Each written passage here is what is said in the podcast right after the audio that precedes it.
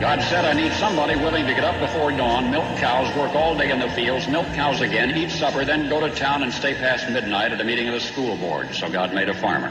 My administration will be focused on three very important words jobs, jobs, jobs. A policeman must be a minister, a social worker, a diplomat, a tough guy, and a gentleman.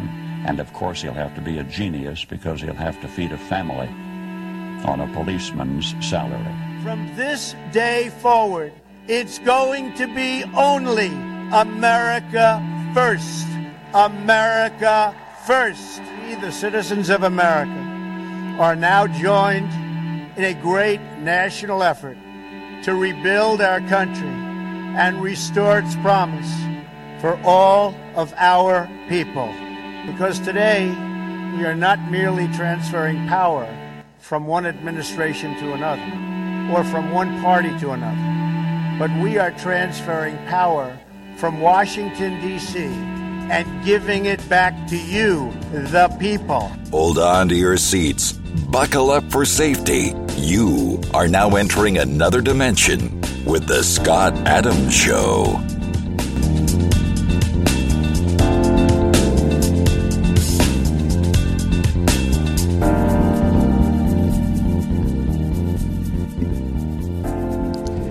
That's right. My name is Scott Adams. You're listening to the Scott Adams Show. I want to thank everybody for tuning in today.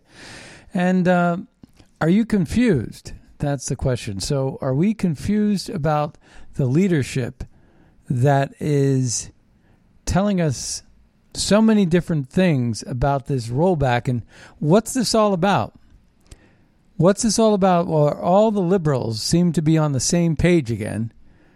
They were on the same page when they brought us this fear mongering and this COVID mandates and restrictions and vaccine passports as a gateway to social credit score systems. They were all on the same page with that. Almost like you could tell that they had something going on. It can't be that we're all so alike this way. And it's not just in America, it's worldwide which has me, you know, on this bandwagon of globalism versus nationalism. And we're paying close attention to what's happening in France. I don't even know who won the Italian uh, election.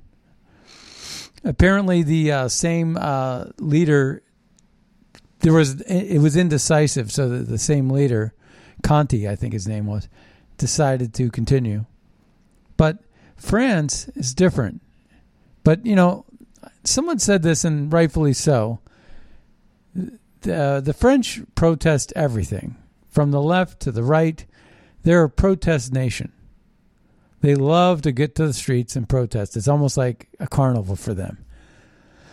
Put up a little street fair. We're going to put up a street fair in Paris. And it seems to be, but you know, it was interesting the play that Macron made dividing half of his nation, saying those who are unvaccinated aren't really French. They're not patriots. They're not good people. And so the people that were vaxed, you know, they're basically saying, okay, well, then we have to pick a side. I guess we're on the side of uh, Macron.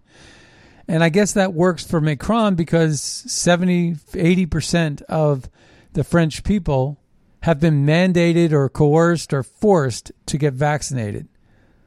And whether you like it or not, people like to defend their decisions. They like to defend their purchases. They like to f- defend themselves. So, like if I buy, and I said this before, you're going to re- remember it when I say this, but it's just, I want to reiterate. If I buy an air fryer on Amazon and somebody else buys another air fryer, I'm going to think I got the best deal and I have the best air fryer and uh, somehow I'm going to defend my purchase because I don't want to be wrong, you know. So it's human behavior to do that.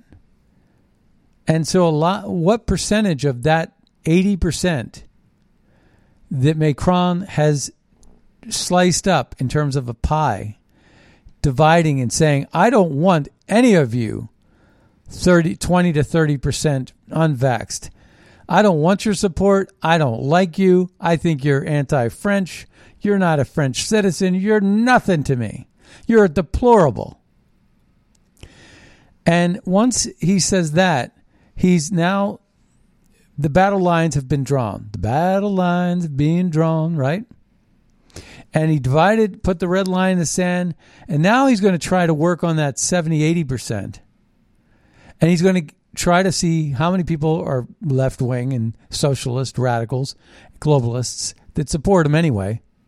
He's going to work on that middle ground where he's going to get people to defend their decision that you made the right decision. And I'm going to give you a pat on the back. And you're a good French citizen. And it's at that moment that he's going to get those numbers. It's a formula that works statistically, mathematically.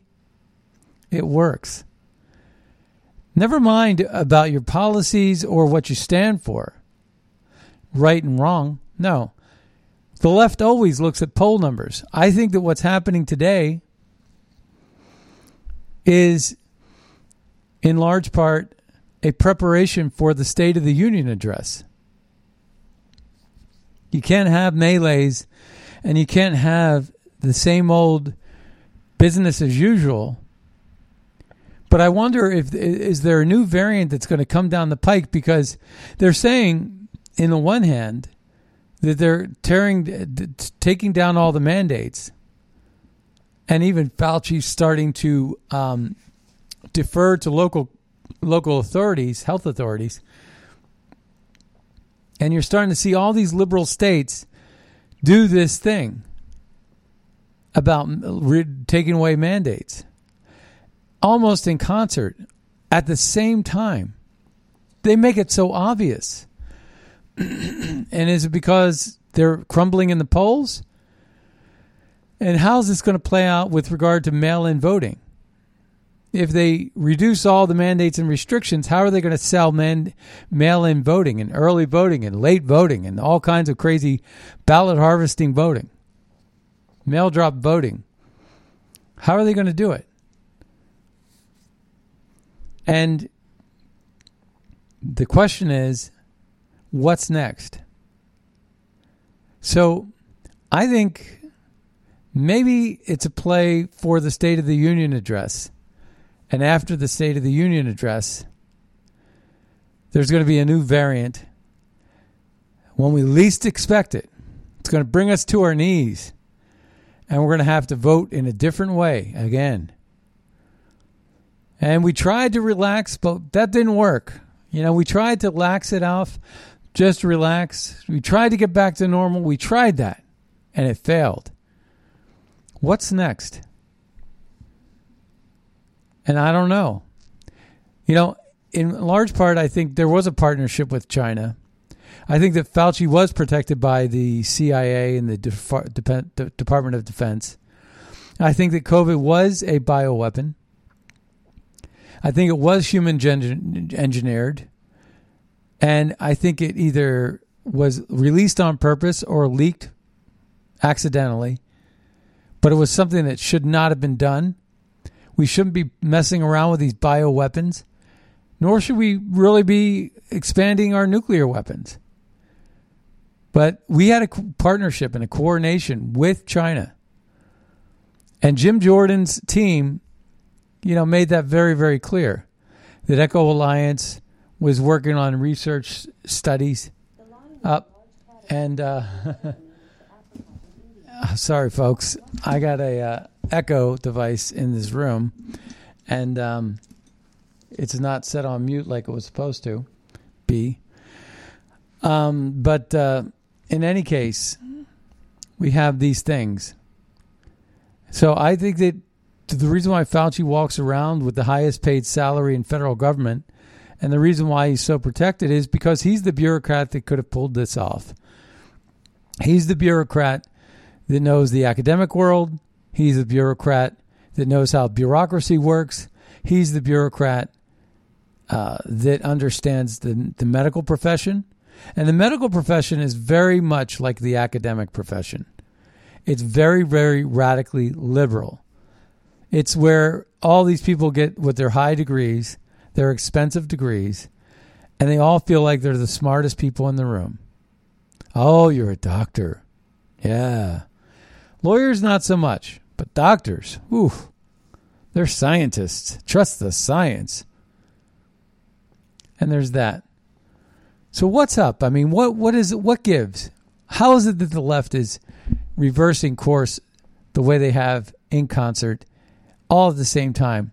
And if you look around the uh, globe, in France, like we just talked about, or in Ottawa, and all around the world, the, the problem for Canada is that Trudeau is trying to defend himself against the truckers, not admitting that the truckers are right.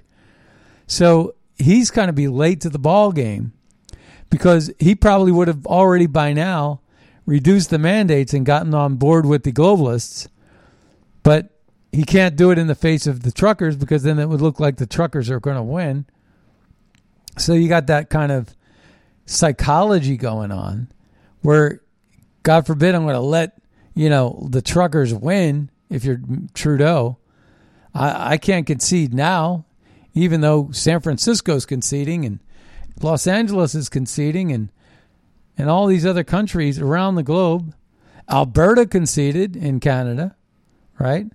They they're doing away. What I like to hear too is it's not just about the mask mandates, but it's the vaccine passports. So travel's opening up in all these different countries. In the Netherlands, for example, they just announced yesterday, and uh, Alberta announced last uh, many days ago, but I think it's forthcoming, and uh, that's my biggest concern is the vaccine passports I remember talking about the uh, United Kingdom and Boris Johnson saying, "Hey, you can take your masks off." He said, "This was a few weeks ago." We're going to trust the British people, but then uh, a writer, uh, I think it was John from Idaho, wrote in and said, "You know, but don't no, don't forget that Boris Johnson already passed. You know, shortly before that, the vaccine passport mandate." So, where are we with this? It's very, very confusing. So, I uh, decided to play. Uh, I'm going to play this clip from uh, Kennedy. She actually drives home, I think, very well. Uh, where we are with this, it's it's very confusing, but she did she did a good job with this, and it's she's a little bit fun. So let's take a listen. Let's take a listen again. Let's see. Unmute. Who knows? Who's in charge? Everyone in power has a different. What do I have to do to get a straight answer around here? Is the pandemic over or not? Do I still need to wear a mask? Can I go into a restaurant? Or should I stay or should I go now? Who knows? Who's in charge? Everyone in power has a different freaking answer because they're all following different science, apparently. We're now almost two full years into this stupid pandemic, and yet nobody is on the same page. Literally nobody. It's not just the administration versus a bunch of other people. No one within the administration can agree on anything, and it's infuriating. Case in point, Lord Lockdown himself, Dr. Anthony Fauci, now admitting this whole god awful mess might be over soon, just in time for the midterms. In an interview with the Financial Times newspaper, Fauci said of restrictions, quote, as we get out of the full blown pandemic phase, which we are certainly heading out of, these decisions will increasingly be made on a local level rather than centrally decided and mandated. There will also be more people making their own decisions on how they deal with the virus. Holy crap! That's great news. He says this is almost done. I don't believe him for a second. And then we can make our own decisions. He doesn't believe that for a second. I'm sure the head of the CDC, Dr. Rochelle Walensky, agrees, right? Right? Michelle? Right now, our CDC guidance has not changed. Um, we have and continue to recommend um, masking in areas of high and substantial transmission. That is essentially everywhere in the country in public indoor settings. We continue to recommend universal masking in our schools. Way to throw cold water on two dogs humping. Oh, well, she says COVID is basically still everywhere and res- restrictions will stay in place. And should we keep wearing masks? I guess so. But wait, in the last two days, a bunch of states, including big blue ones like New York and California, said the masks no longer necessary. So, do I listen to the CDC or to McGovern? Hmm. Well, maybe White House Press Secretary Jen Psaki can clear all this up. Jen? People are uh, tired of masks. I would say not even if you look at the polling, though. There is also a huge chunk of people who still want masks. When you are in a high transmission area, which is everywhere in the country, you should wear a mask in indoor settings, including schools. Uh, there are states uh, that have uh, rolled back their mask guidelines, that have given more flexibility to communities. St- they're different. They're not uniform, what every state has done. Uh, and certainly we continue to advise and recommend abiding by public health guidelines. Huh, that's what? Difference is no. You said that most people want masks. Hey, man, if most people want masks, let most people wear masks, but let them choose for themselves whether or not they're going to wear masks. And by the way, that polling she's speaking of is made up. It is malarkey. How on earth can any of us abide by these guidelines if everyone in charge has a different guideline? I'm a reasonable person. I'm a nice lady. I want people to be safe. But I don't want to be treated like a fool. So we can, can we finally agree that all these rules are just a bunch of arbitrary claptrap? Let's get into it with tonight's fantastic party panel. So that's it. You know, it's. I think she drove that home really well uh, about the confusion of it all. We're very confused as people. Um, we don't know what the rules are, and it's preventing a lot of us from going out uh, and going out and spending money and stimulating the economy, number one. Uh, today, we're going to get a report on inflation that's going to be through the roof, uh, from what I understand. Um, I've heard uh, some things that indicate that, uh, well, let's just say that in, in the inflation's not transitory. We could all agree on that, right?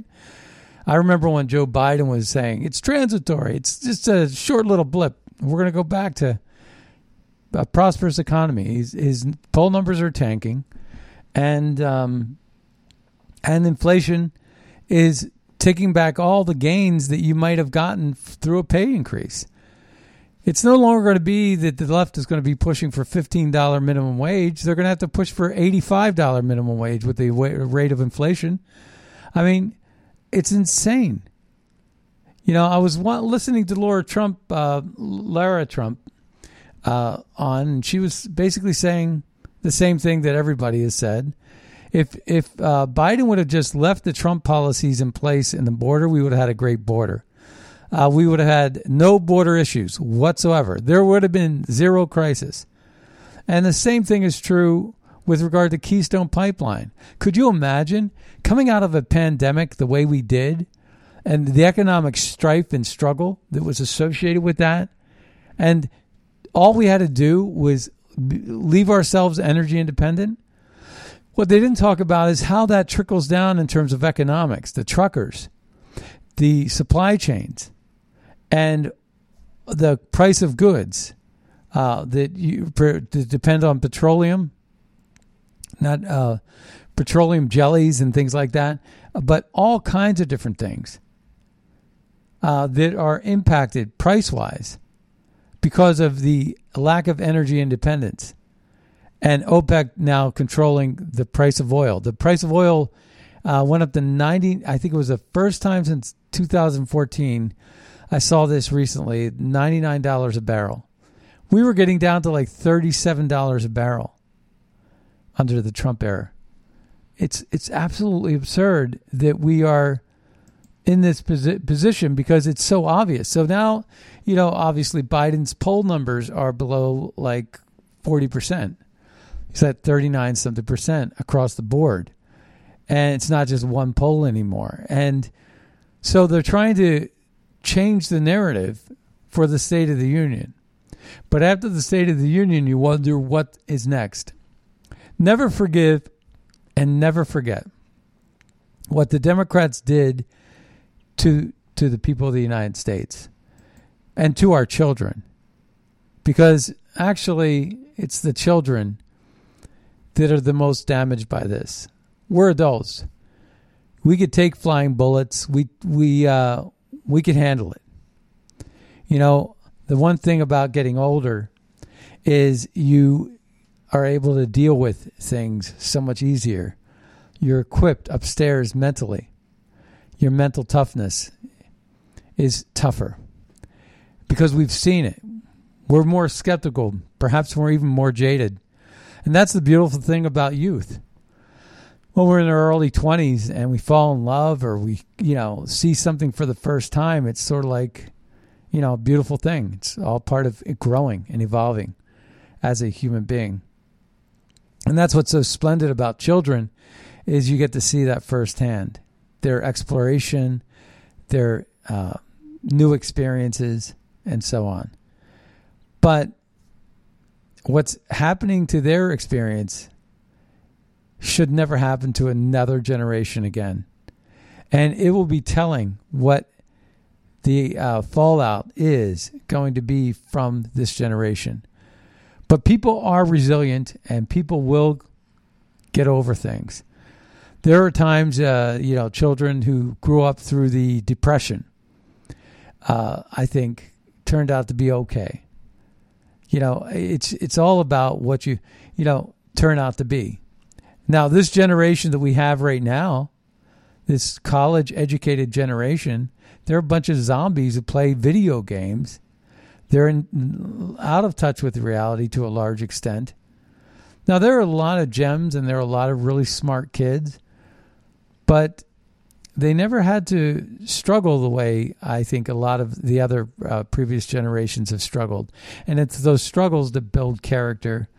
And it's also the lack of video games that we had uh, back in the old days uh, that made us more in touch with people and human feelings and emotions.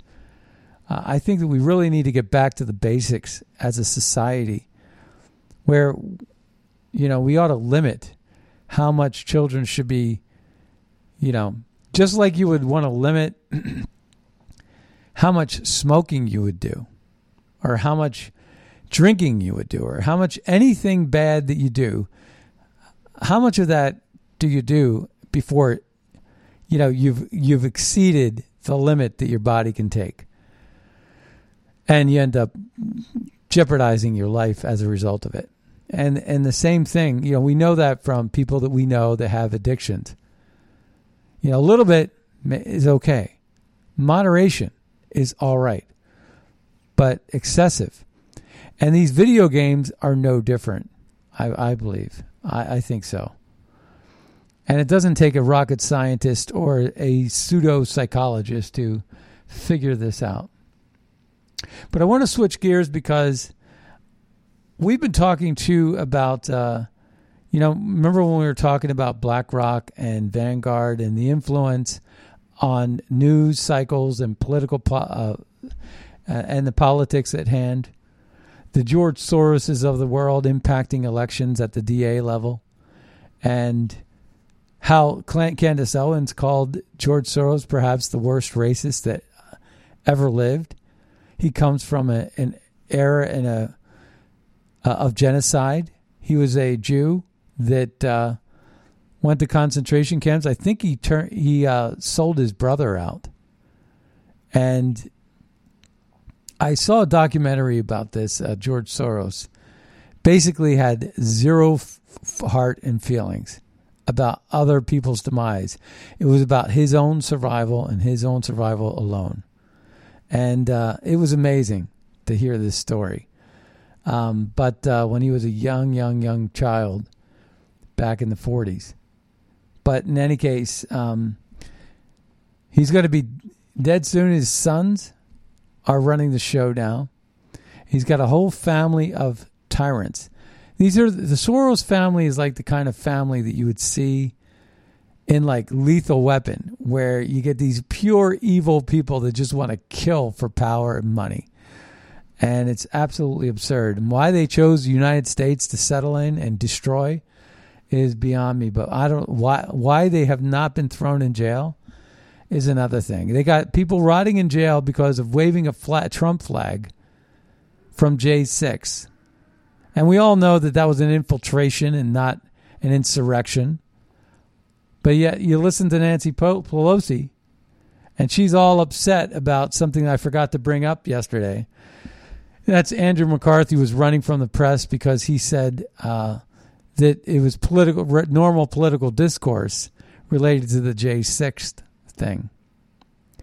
And so she was all upset about that. Nancy Pelosi was all upset about all this because she it's not political discourse, right? It's not.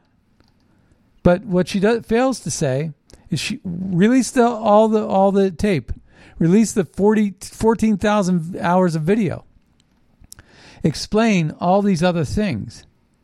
Explain them. Explain why the doors were unlocked. Explain why they were escorted in.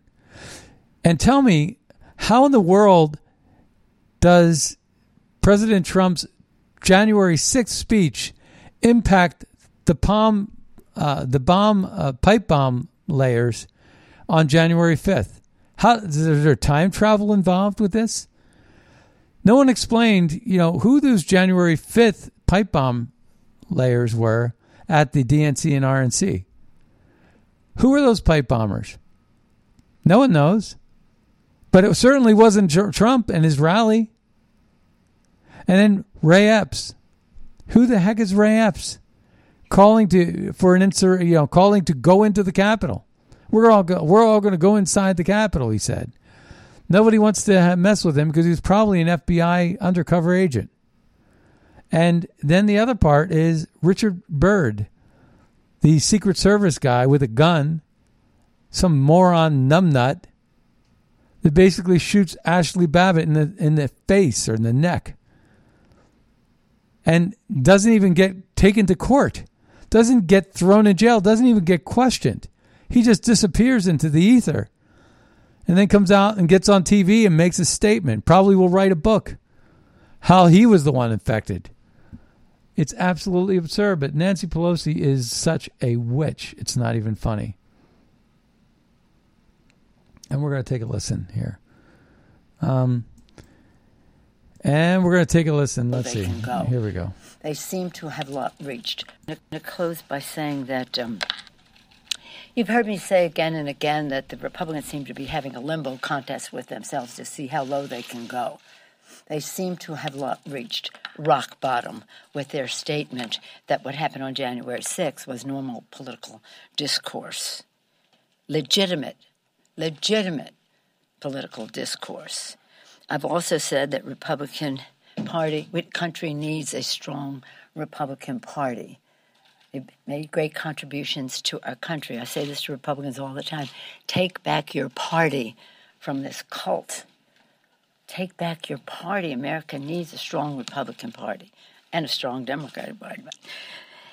But it has been hijacked, and it's disturbing that see to see that the Republican leader of the House ran, actually, literally refused to condemn that resolution of legitimate political discourse. He literally ran away from the press when he was asked about his position. Uh, the Republicans can run but they cannot hide from what happened on January 6th to call that legitimate political discourse. 140 law enforcement officers were wounded, some people died. It was a, an assault on our Capitol, our Congress, more importantly, assault on our democracy. They can run, but they can't hide. Some some people died. yeah, your Secret Service people killed the person. That's how they died, Nancy. And Nancy, you unlocked the doors. Nancy, you controlled the Capitol Police.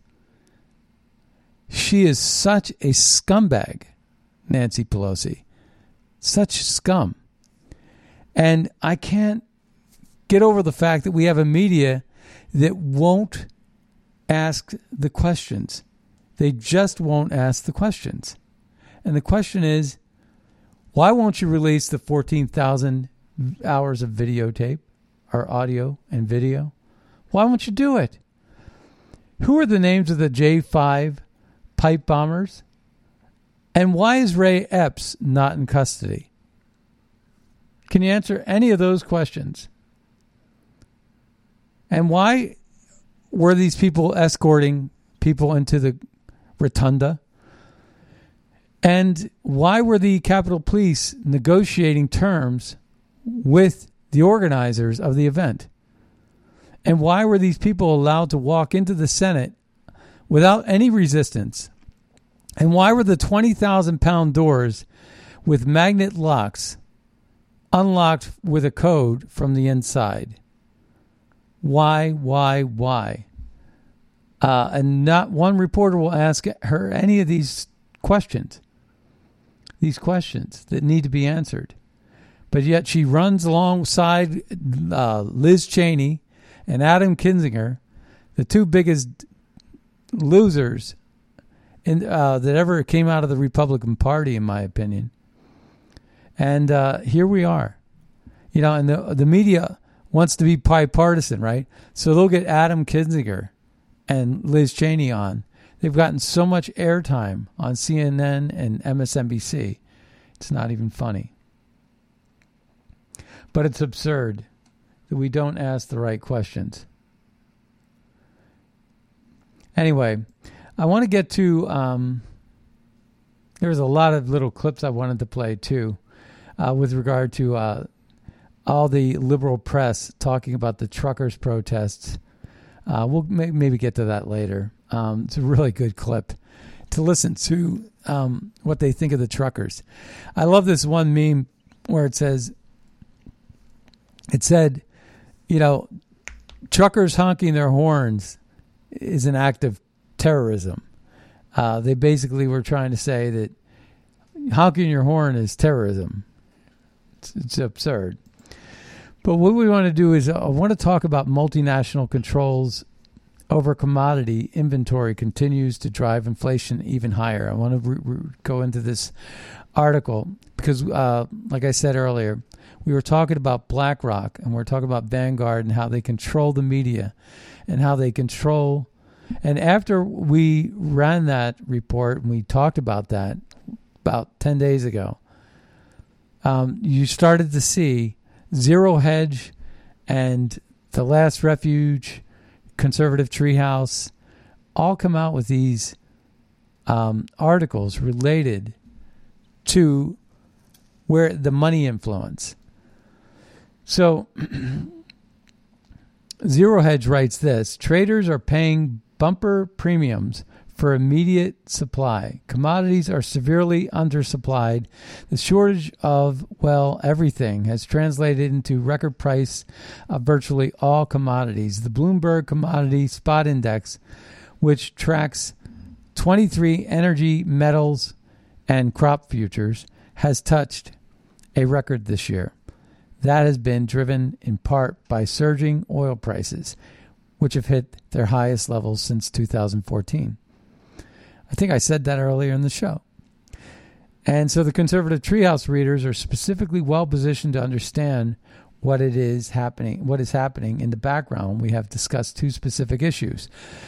Issue number one in any era of hyperinflation, we always see the advanced purchasing of inventory for profit, meaning when prices are quickly rising, multinationals use their size and power over commodity goods to store physically or through contracted p- future purchases goods that are held until a specific target price is reached and then sold for a bigger profit.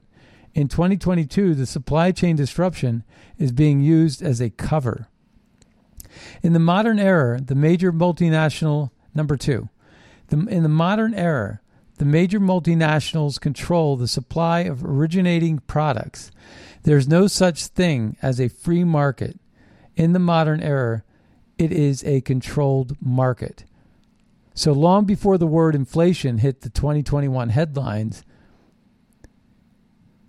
uh, the conservative treehouse specifically identified where we are right now in the background right now.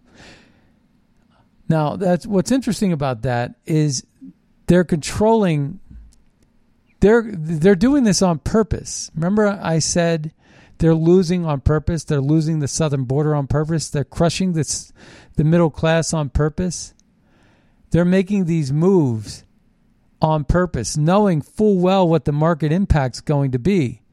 And every right-minded person is saying, if you do this, we're going to have a flood at the border. If you um, cut the XL pipeline, it's going to increase the price of oil. It's going to increase inflation. So what they did was they bought up a lot of this inventory and stock to to sell at a maximum profit. So they bought it short. They, they bought it cheap. And they're selling it at an inflated price. And they're making huge amounts of money as a result of it. That's the simple form of it. I can get into this article, by the way.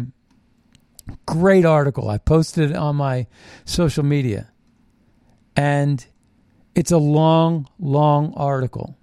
Four ba- let's talks about this. That is global financial exploitation of national markets. Four basic elements. Okay. Multinational corporations purchase controlling interests in various national outputs, harvests and raw materials and ancillary industries of developed industrial Western nations. The multinational corporations making the purchases are underwritten by massive global financial institutions, multinational banks. Note, in China, it is the communist government underwriting the purchase. Uh, the multinational banks and the multinational corporations then utilize lobbying interests to manipulate the internal political policy of the targeted nation states. And number four, with control over the target national industry or interest. The multinationals then leverage export of the national assets, exfiltration, they call it, through trade agreements structured to the benefit of lesser developed nation states, where they have previously established a proactive financial footprint. Against the backdrop of President Trump confronting China and against the backdrop of NAFTA renegotiated, and against the necessary need to support the key U.S. steel and aluminum industries, revisiting the economic influences within the modern import export dynamic will help conceptualize the issues at the heart of the matter. So, this is again, this is one where the government is making these decisions and saying, invest now. And so this might explain why the corporations, the multinational globalist corporations, are in bed with the radical globalist and left wing movement, where the rich get richer and the poor get poorer. COVID was no different. COVID, they knew COVID was coming out. They had the 201 event in December, or no, it was October of 2019. In, t- in October 2019, and um, they had that. It was funded by the Bill Gates. It was the Gates Foundation that put that out, and they were talking about a pandemic. And then Bill Gates was also saying it's going to be a big year for vaccines next year. And this was, eh, he said that tweet in 2019. The vaccines is going to be a big emerging market. Pharmaceuticals, they were getting hammered by the Trump administration and they went all in for the Joe Biden administration. And I want to tell you one other thing, um, because there is this this other aspect of things. The University of Pennsylvania in Philadelphia, which this is another example of government involvement. Now, the Biden Center is at the University of Pennsylvania. And Joe Biden's Biden Center received millions of dollars. I mean, millions and millions of dollars from China. And the, the donors to the Biden administration were anonymous. And what helped keep them anonymous, this was back before the election, before the 2020 election, well before. This goes back to like 2015, uh, 16, 17, 18, 19. And um, they were huge donors to, to the Biden Center at the University of Pennsylvania. And Amy Gutmann is the uh, president of the Penn University, right? Penn University, same place where that male swimmer is dressed up like a woman and competing with women and uh, Leah Thompson, something like that. That that uh, that dude that is uh, basically swimming with women, undressing and dressing in women's locker rooms, and uh, beating all the women at swimming, but yet losing to all the other trannies out there. Um, it's absolutely absurd. Um, so, the University of Pennsylvania, which hosts and funds Joe Biden's think tank called the Penn Biden Center, directly profits from the sale of Pfizer, BioNTech, and Moderna coronavirus vaccines. Penn gets more money if more vaccines are sold. Penn also gets, University of Pennsylvania, also gets milestone payments, they call them, when the Biden's FDA approves a Pfizer BioNTech vaccine, which presents a massive conflict of interest for Biden. BioNTech pays the Penn's board of trustees directly. Each individual board member is getting paid directly, and the Penn and the Penn and Penn is protected from the civil liability if people try to sue for bodily injury or death caused by a BioNTech vaccine. The Biden Center also received anonymous funding from China that Secretary Blinken helped cover up. So Blinken was part of the cover up to keep the Chinese donations prior to the election under seal. Also, Penn President Amy Gutmann was chosen as the ambassador to Germany, a huge gravy job, a perk of all perks as a token of Biden's appreciation. Amy Gutmann got the ambassadorship to Germany. She's going to become the ambassador in uh, this week or the next week. But she was chosen a while ago. And Amy Gutmann, the president of Penn, is now going to be the ambassador to Germany for the United States. What a pay to play, quid pro quo kind of deal that was. It's it's absolutely stunning. They don't even hide it, folks. So you got the one article talking about multinational corporations benefiting because of closing down the Keystone Pipeline and creating infl- inflationary uh, uh, tactics that that they knew was going to cause inflation. You can't be this bad on, and not be on purpose, not have it be on purpose. They're losing on purpose. They're selling out America for corporate power, corporate greed, but power. And the media and the news rooms know exactly what they're doing. See, the one thing about this show and what we've been trying to do for the last few years is not just report the news. We want to analyze it. We want to be an analyst, okay? And what we're trying to do is figure out what the motives are. Where, where are the motives here? Who benefits? Follow the money and try to figure out what the motivating factors are. And if you could do that, then you could figure out what's in st- what's at stake and what's in play, and and maybe try to stop it. But you don't get the kind of inflation report you're going to hear today. Later today, you're going to hear an inflation report that's going to be dismal. You don't get here without without it being on purpose. You don't open the borders and offer $450,000 to people coming across the border and giving them a new way of life at the expense of taxpayer dollars without having a plan to not only import their votes, groom them as Democrats, and also s- steal their identities and get them to vote without their knowledge, but to also get them to be slave labor. And I've been saying that a long time that we're importing slave labor markets. But guess what? It's more than that.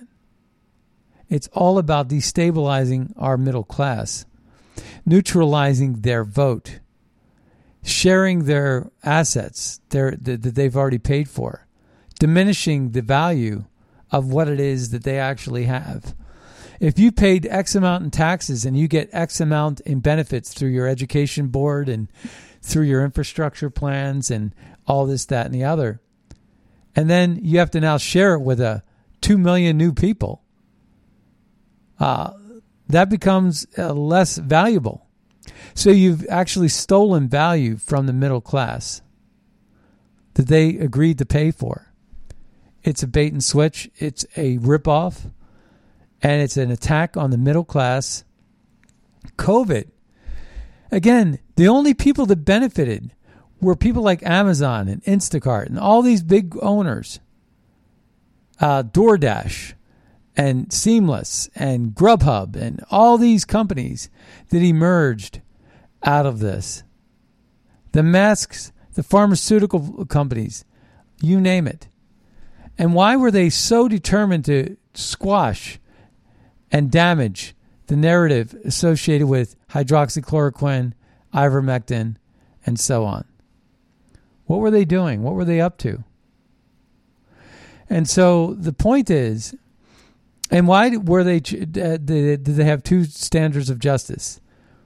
If you were protesting from the right, you were a terrorist. If you were protesting from the left, like the Marxist morons from Black Lives Matter burning cities to the ground, you were rewarded and you were fundraising effectively. It's absolutely absurd.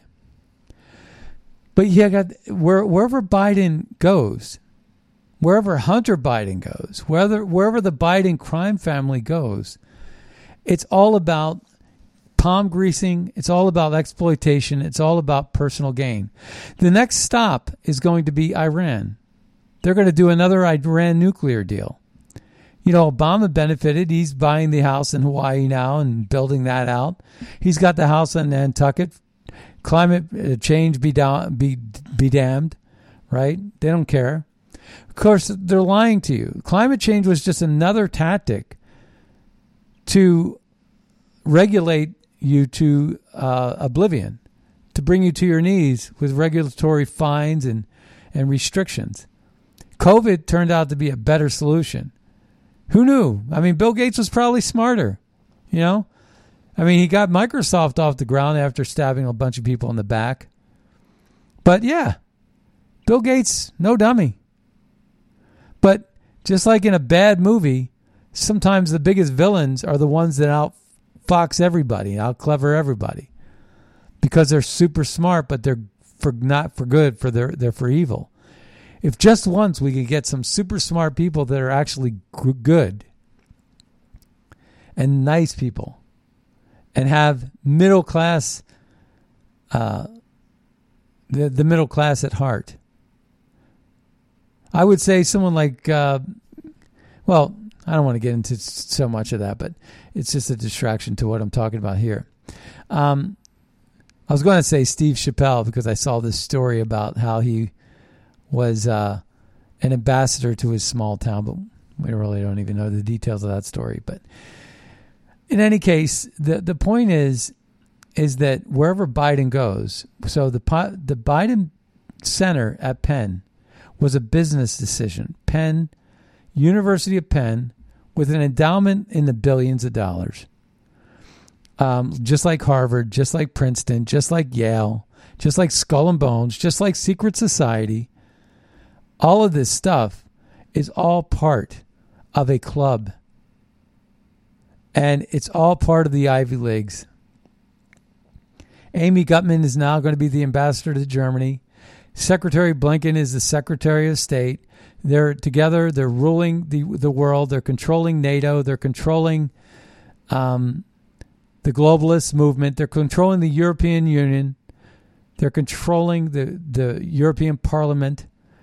They have impact on all this stuff, swagger and sway.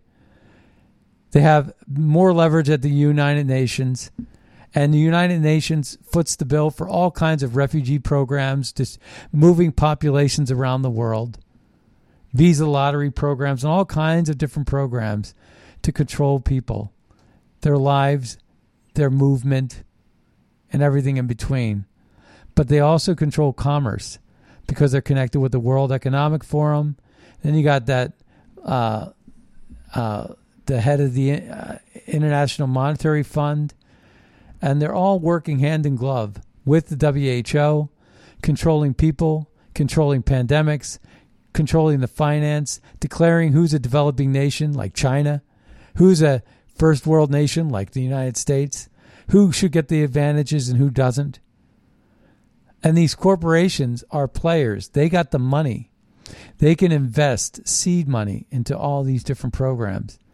They are a part. They are a part and parcel. They are a partner with the governments and with the institutions and with the globalists. And they put Main Street businesses out of business. It's why Home Depot has destroyed the local hardware store in America's, uh, the hardware stores in America. But you got, you got the um, Joe Biden Center, and you got all the money that came in from China. It's all about money laundering and funneling and finance and di- redistribution. So we have the Penn situation. We have the uh, market manipulations. So you could do you could close down the XL pipeline and get a market manipulation out of that. You could close down the supply chains and you can get a market manipulation out of that. Just hold everything off because those things are going to um, not allow us to inflate the prices. Hold off the competitors' boxes, uh, put them out at sea, and hold them out. We need a couple of more months to sell our products at price gouging prices. And when we run out of inventory, then you can let those ships come in and sell those products at normal prices. But they're not going to be normal anymore because the manpower that was associated with those ships being at sea is going to jack up those prices too. So, regardless, it's going to be a nightmare for the middle class. It's a way that you destroy the middle class. It's a way that you profit for your corporate cronies and you get that corporate dollar involved in your politics. You get that corporate dollar involved in your advertising dollars that manipulates and controls so well the news media. So about 10 years 10 days ago we talked about BlackRock. A couple of weeks ago we talked about BlackRock and Vanguard and its impact. And we talked about losing on purpose, and we talked about um, losing in Afghanistan to get the refugees, and we talked about opening the border to get the slave labor. But these all benefit corporations. And then we talked about BlackRock, and we talked about China's influence on media, China buying up all of our farmland, China. Uh, they just had a number the other day where foreign investors have bought a record number of properties in America. no longer is America for Americans anymore. It's absolutely crazy. And so here we are. But it's not just, you know, BlackRock is an integral part of it. But the multinational corporations that are owned by BlackRock are doing a lot of that work. And you wonder, are they even in, in the business anymore of making Pepsi or cola, uh, Coca Cola or um, Hammers? You know what what what business are they in? They're in the business of politics and control of narratives and media. COVID benefited the pharmaceuticals. The Biden Center benefited the United, University of Pennsylvania and the Biden family itself. But Biden's decisions impacted positively the bottom line for multinational corporations. And that's the sad truth. And we're going to get into this. I told you we're going to get into this pretty heavy. Uh, it's a boring, you know, it's a subject that's hard to keep pace with because it's so complicated. But we're going to peel the onion over time. Well, I want to thank everybody for tuning into the Scott Adams Show. And uh, be sure to check out scottadamshow.com for the latest podcast. If you'd like to be part of our 501c3 nonprofit, head over to magapack.org and make a donation. Uh, you'll be glad you did. And with that, uh, also be sure to use Red State as your code word for MyPillow if you want to buy a mattress or a pillow, slippers, or a robe. And with that, we'll see you next time on the radio. Bye bye now. Where I stand, the mound's getting steeper. I grab a shovel, dig the hole a little deeper, just to bury my kids right up to there.